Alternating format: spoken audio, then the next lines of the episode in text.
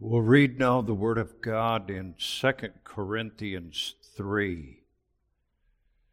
Do we begin again to commend ourselves? Or need we, as some others, epistles of commendation to you, or letters of commendation from you? Ye are our epistle written in our hearts, known and read of all men. For as much as ye are manifestly declared to be the epistle of Christ, ministered by us, written not with ink, but with the Spirit of the living God, not in tables of stone, but in fleshly tables of the heart.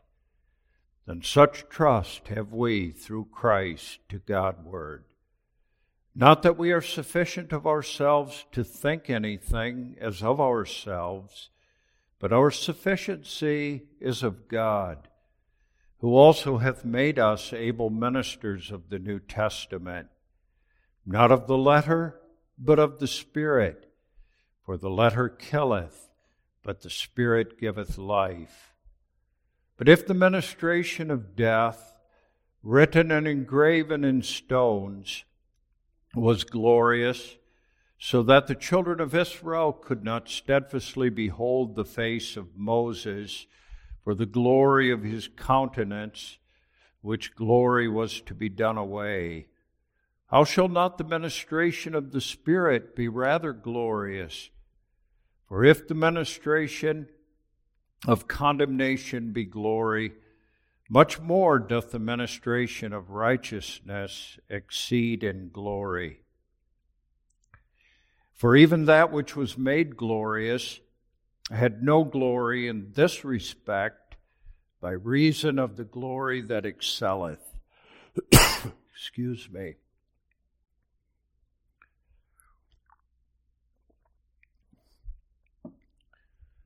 Seeing then that we have such hope, we use great plainness of speech, and not as Moses, which put a veil over his face, that the children of Israel could not steadfastly look to the end of that which is abolished. But their minds were blinded, for until this day remaineth the same veil untaken away in the reading of the Old Testament, which veil is done away in Christ that even unto this day, when Moses is read, the veil is upon their heart. Nevertheless, when it shall turn to the Lord, the veil shall be taken away. Now, the Lord is that Spirit, and where the Spirit of the Lord is, there is liberty. But we all, with open face, beholding as in a glass the glory of the Lord, are changed into the same image from glory to glory, even as by the Spirit of the Lord. That last verse, verse 18, is our text this evening. But we all, with open face, beholding as in a glass the glory of the Lord, are changed into the same image from glory to glory even as by the Spirit of the Lord. What would you think, my dear fellow believers? What would you think of a mirror that when you looked in it changed you? In whatever ways you wanted. Maybe I should ask, what would you pay for a mirror like that? You look in the mirror and your hair color changes to blonde or black or whatever you want. Or if you're going bald, you look in the mirror and suddenly you have a full head of hair. That would be quite a mirror, wouldn't it? Did you know? That's the word of God here in 2 Corinthians 3, verse 18, that we have that kind of a mirror. only, of course, it changes not our outward appearance, but it changes us spiritually. It's called a glass.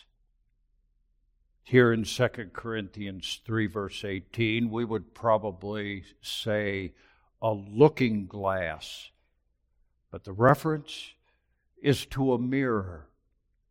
Mirror which changes us. We all, with open face, beholding as in a glass the glory of the Lord, are changed into the same image from glory to glory, even as by the Spirit of the Lord. That's what we're going to look at this evening. Not so much at that mirror as at the change which is worked by that mirror, the spiritual change or transformation, change that is beyond anything we could imagine or want as far as our physical appearance is concerned. I want you to think first of all about what we see in that mirror. We're going to talk about what it is, but also what we see in that mirror. We're changed. The Word of God says, when we behold in that mirror the glory of the Lord.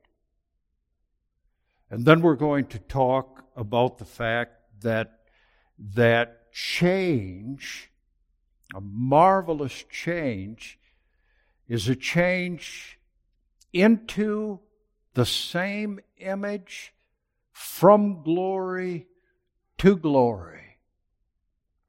And we're going to end by talking about the work of the Spirit of the Lord, which is mentioned at the end of this verse. So if I ask you what this mirror is, would you be able to answer? What's this remarkable, priceless mirror that works this spiritual transformation of which the Word of God speaks? It's not so difficult to answer that question. If you look back here in chapter 3 and further back to chapters 1 and 2, you'll find that Paul is talking about the preaching of God's Word. When we hear the preaching, then it's like looking into a mirror. A mirror, we'll talk about that in a moment, a mirror in which we see something that we wouldn't ever expect to see in any earthly mirror, but a mirror which changes us, transforms us in a way that every one of us needs.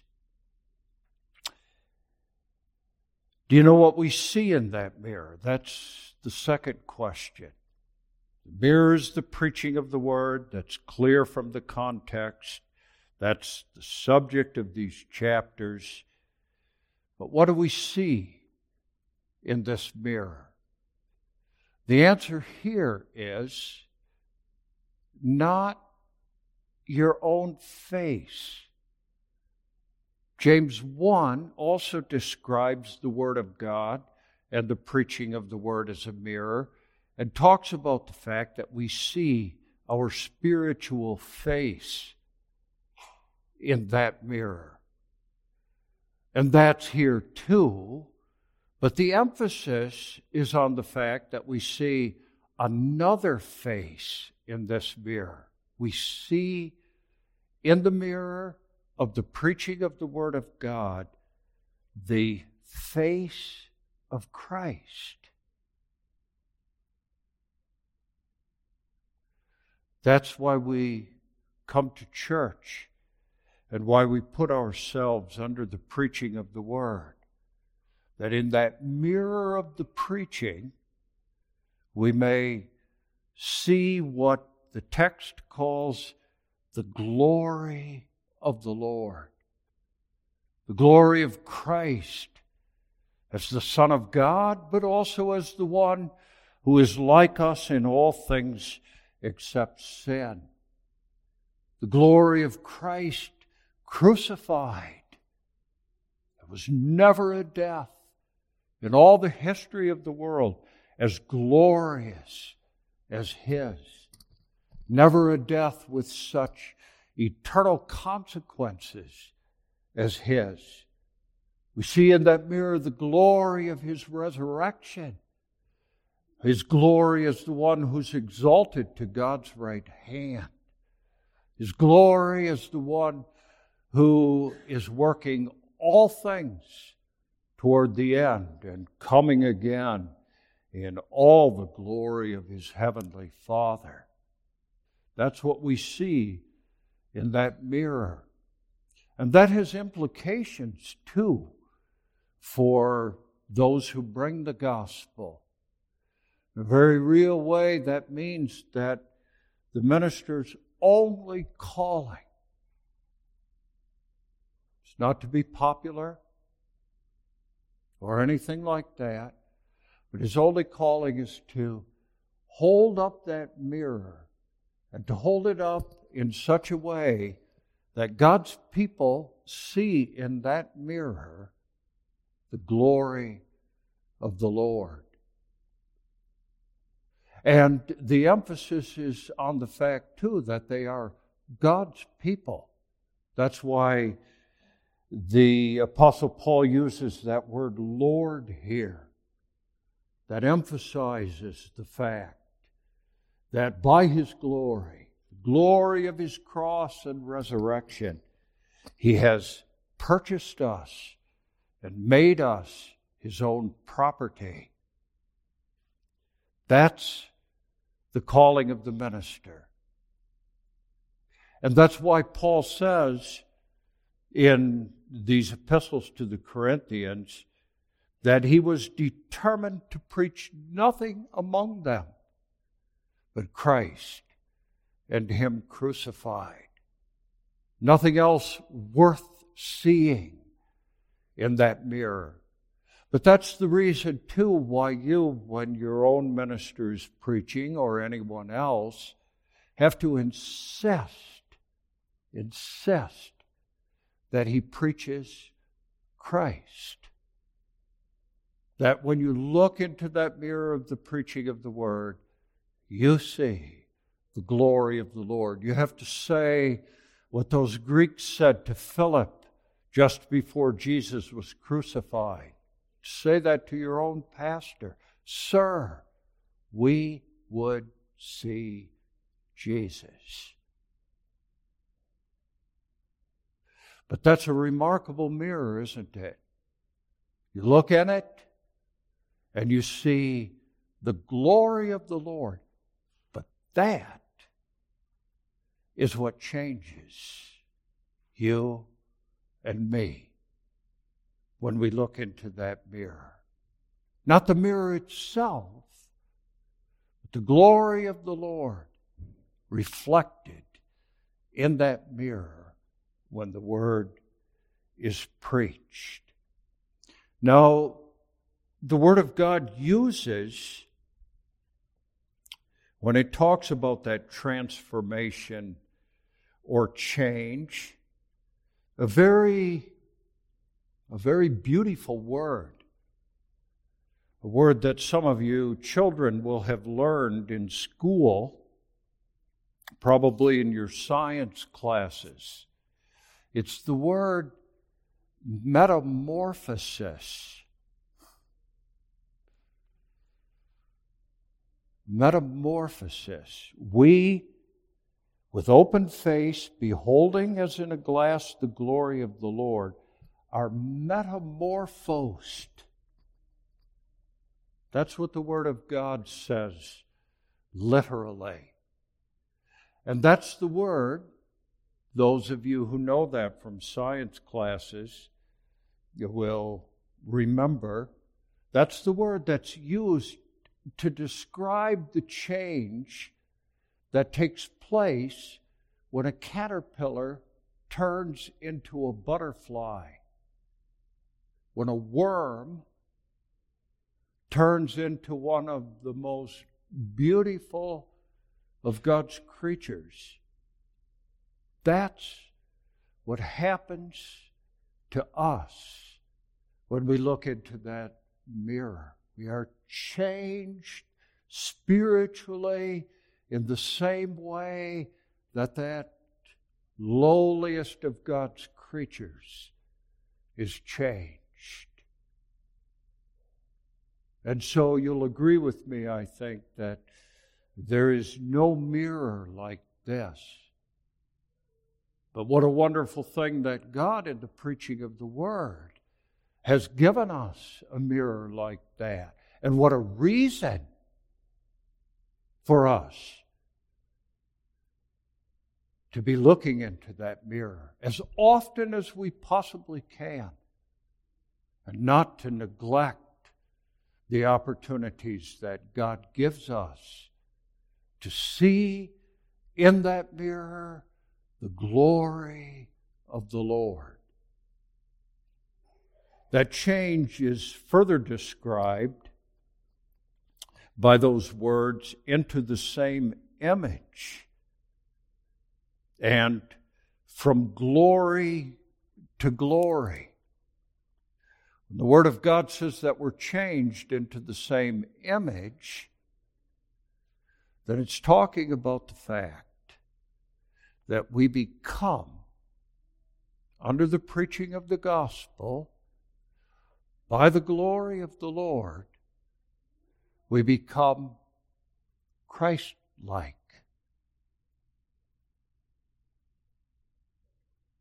We begin to look a little bit from a spiritual point of view like the Lord, whose image we see in that mirror, into the same image. We become Christ like husbands. And I don't think there's a wife in the congregation who doesn't want a husband like that. Christ like wives. Christ like children. That's why you children are here.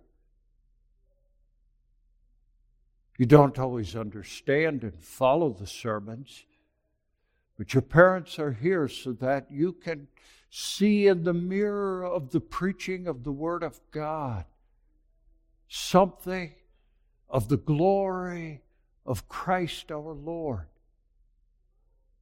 And their prayer is when they bring you here that that will transform you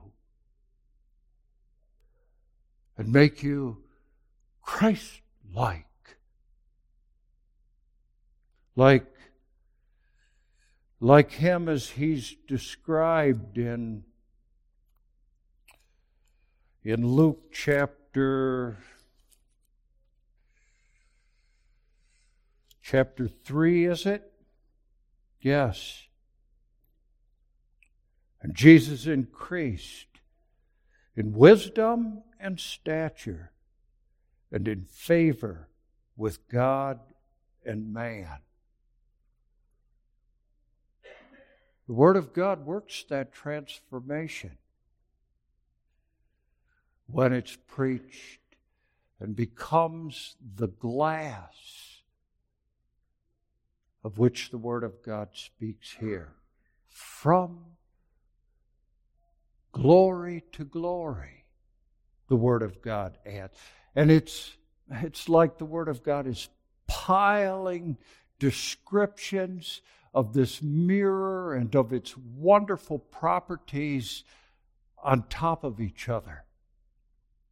First, by using that word change, then by speaking of the fact that we're changed into the same image, And then also with those words from glory to glory. You know what that means? It means, and that in itself is a wonderful thing, means that you have already, under the preaching of the word, been changed and transformed. You wouldn't even be here otherwise, of course. That's glory. You're here as those who have already begun to resemble our Lord. We sometimes forget that when we look at each other. We focus not on God's work in one another and what we see of God's work in one another, but we focus on the failures and the sins and the shortcomings and all of the rest. Sometimes can't even see anything but that. But every child of God has already been transformed, gloriously transformed. First of all, of course, through the work of regeneration. When we're born again, then that transformation begins. And I would like you to remember, too, when you think of regeneration, of the fact we use that big word.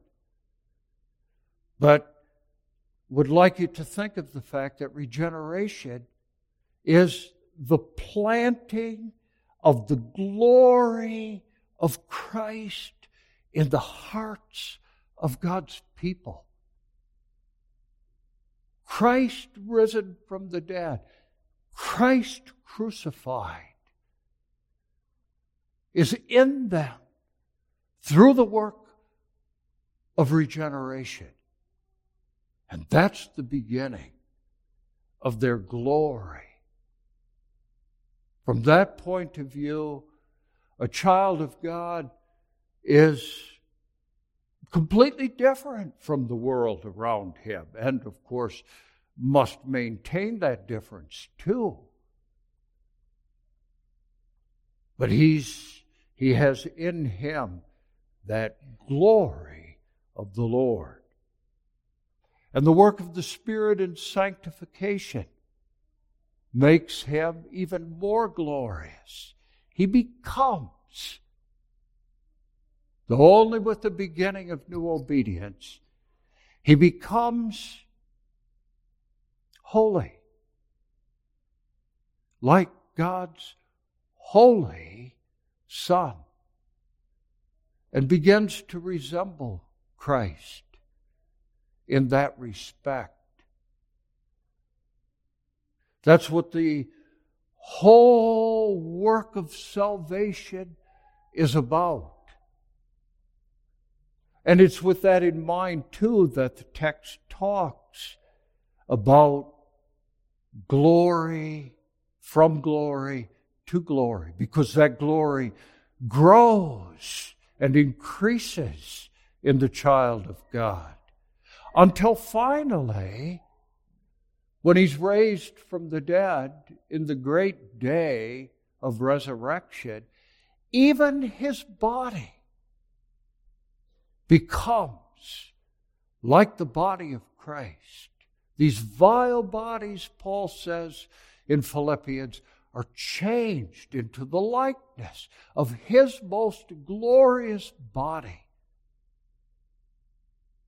That's from glory to glory. Begins in this life and ends in eternity. And when it ends, then we are ready, each of us, to be with our glorious Lord forever. That's the spiritual transformation that is worked by the preaching of the Word. It's hard to understand that.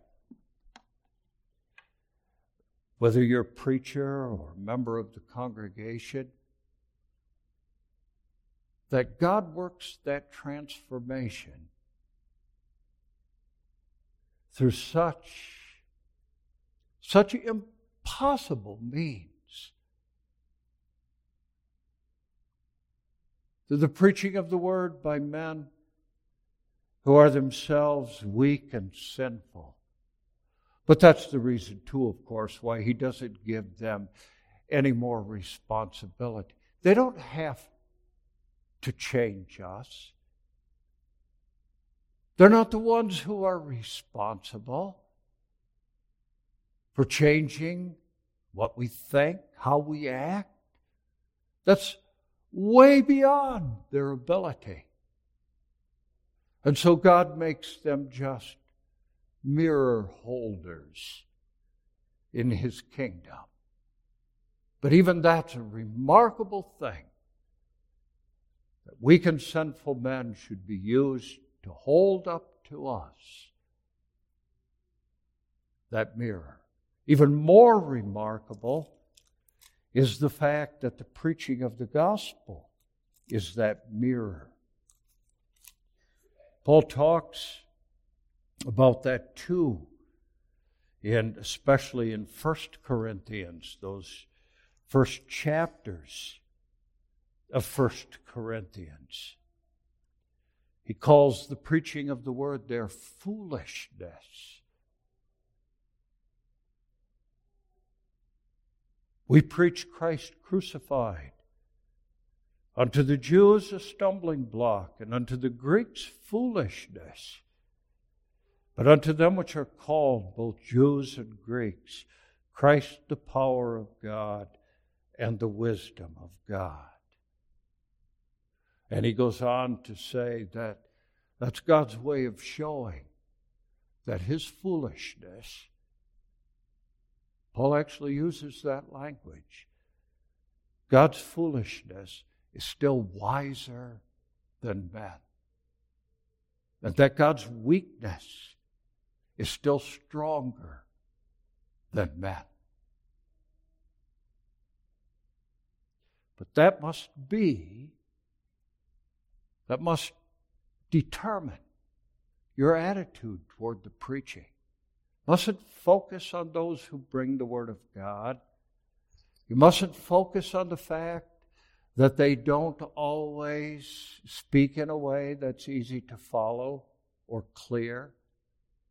You mustn't focus on the fact that they can be difficult to get along with, not very likable in their personalities, not everything you would expect of a minister of the gospel.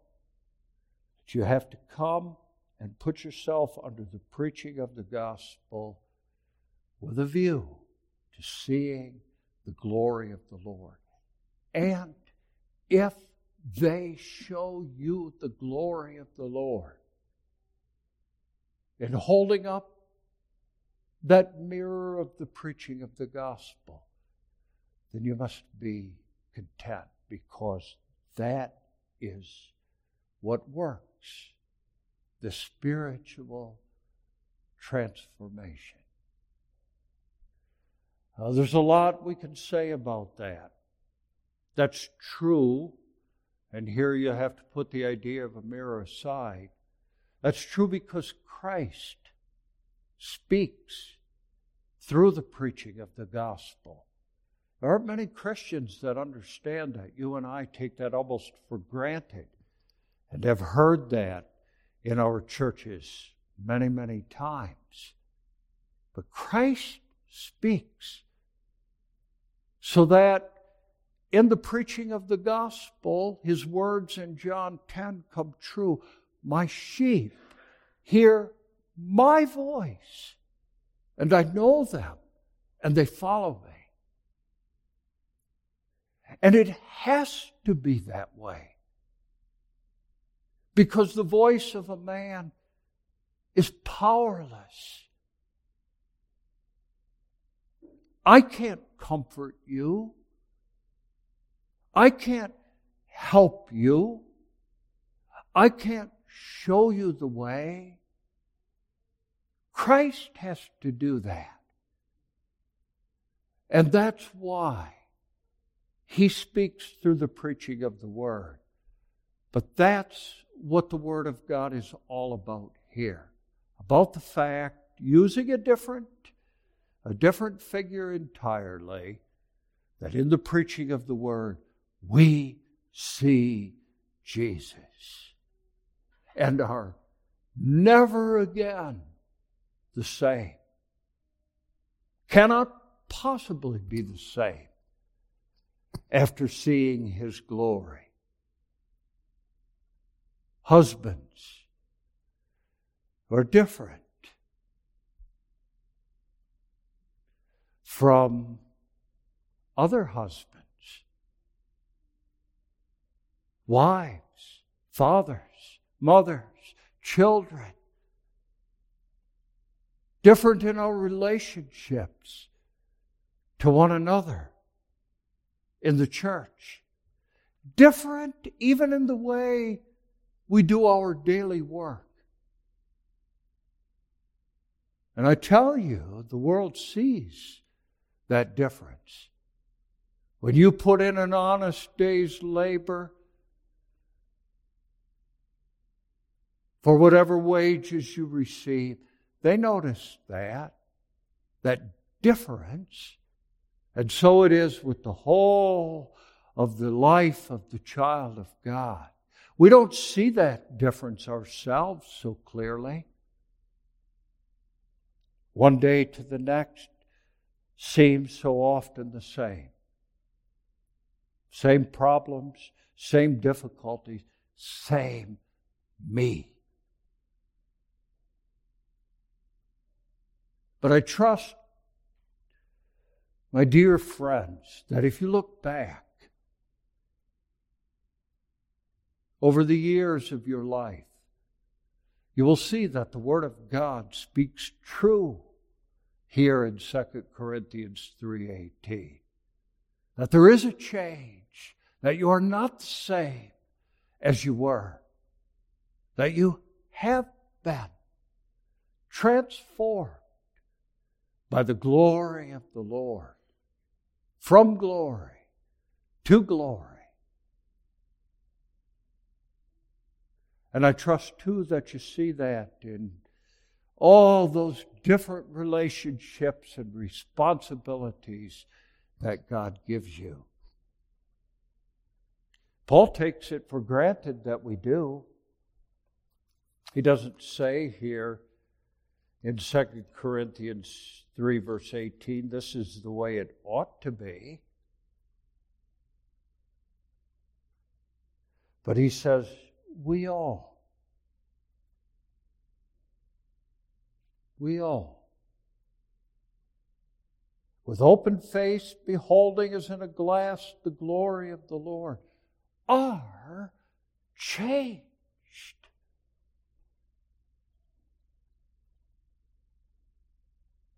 Now, there's a great deal of change that must still take place. And until that work of grace is finished, we're not ready to go to be with our Lord. But we are changed. You are. I am. When we behold, as in a glass, the glory of the Lord. That's true. You agree with me, don't you? Agree with the Word of God? Don't you?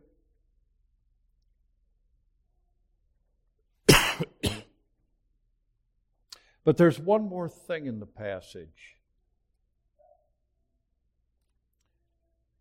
And that's those last words of the verse, even as by the Spirit of the Lord.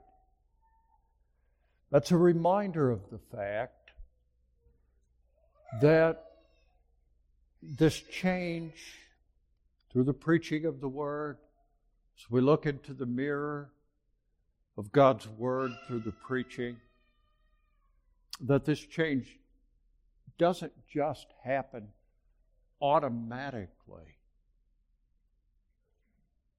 It needs the work of the Holy Spirit.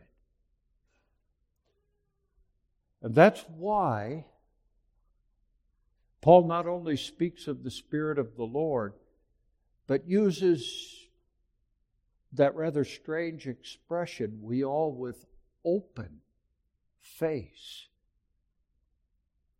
beholding as in a glass the glory of the Lord, are changed. That word open refers back to what Paul has been talking about in the rest of the chapter, especially in verses oh verses thir- verses 12 and following. He makes reference there to the story of what happened at Mount Sinai. When Moses, for 40 days and 40 nights, was in the presence of God. And coming down from the mountain, discovered, as the children of Israel also did, that his face shone with the glory of God. And you remember the story. The Israelites asked him to put a veil over his face because they couldn't stand the radiance of God's glory in the face of Moses. He had to put a veil over his face to hide that glory from them. But Paul says the veil was not really on Moses' face, the veil was on their hearts. And Paul says it still is on their hearts. That's verse 15. Even unto this day, when Moses is read, the veil is upon their heart. That means that even when the Word of God, like a mirror, is held up to them, they can't see in that mirror, never could see. Unbelieving Israel couldn't, never could see the glory of Christ. That's the reason, for example, why on the day after the Passover, after they had killed the Passover lamb and eaten it. They could not see that Christ was the Lamb of God who takes away the sin of the world. Could not see in his miracles the power of God. Still don't recognize him and are still waiting for the promised Messiah. Sad, isn't it? But Paul also says that the reason why we can see the glory of the Lord when the Word of God is preached to us and we see the glory of Christ in that mirror, the reason we can see it is the work of the Spirit. We all, with unveiled face, beholding as in a glass the glory of the Lord, are changed, even as by the Spirit of the Lord. That's why when the Word is preached, the work and presence and power of the Holy Spirit are so utterly necessary. If it were not for the work of the Spirit, you and I would sit here every Lord's Day under the preaching of the gospel like those Jews, blind to everything that the Word of God has to say of the glory of Christ. So you must be thankful for that mirror. Not always, not always critical of the fact that that mirror is held up by men who don't meet your expectations. Must be thankful for them in their calling as mirror holders, but especially thankful for the preaching of the word. But must be thankful too and must pray for the work of the Spirit of God. When you come here on the Lord's day, must pray that He will take the veil from the hearts of your children that He will take the veil of unbelief and hardness of heart away from your own eyes and hearts, and that you will see that in the preaching of the gospel, the glory of the Lord. And I am certain, if I am certain of nothing else, I'm certain of this that you have seen it. And really never want to see anything else again. And that that is the reason why you are here, Lord's Day after Lord's Day. Because there is nothing else, is there? in all the world worth seeing but the glory of Christ. Christ, the Son of God. Christ made like us in all things except sin. Christ crucified and risen again. Christ, the Lamb of God, slain from before the foundations of the world. Christ seated at the right hand of his heavenly Father. Christ coming again in all the glory of his heavenly Father. That's why you're here. I trust it so. May God grant it always. Amen. Father in heaven, we are thankful for the transforming power of thy word. For we are nothing in ourselves, lost sinners who can never find our way to peace and safety and blessedness in the kingdom of God.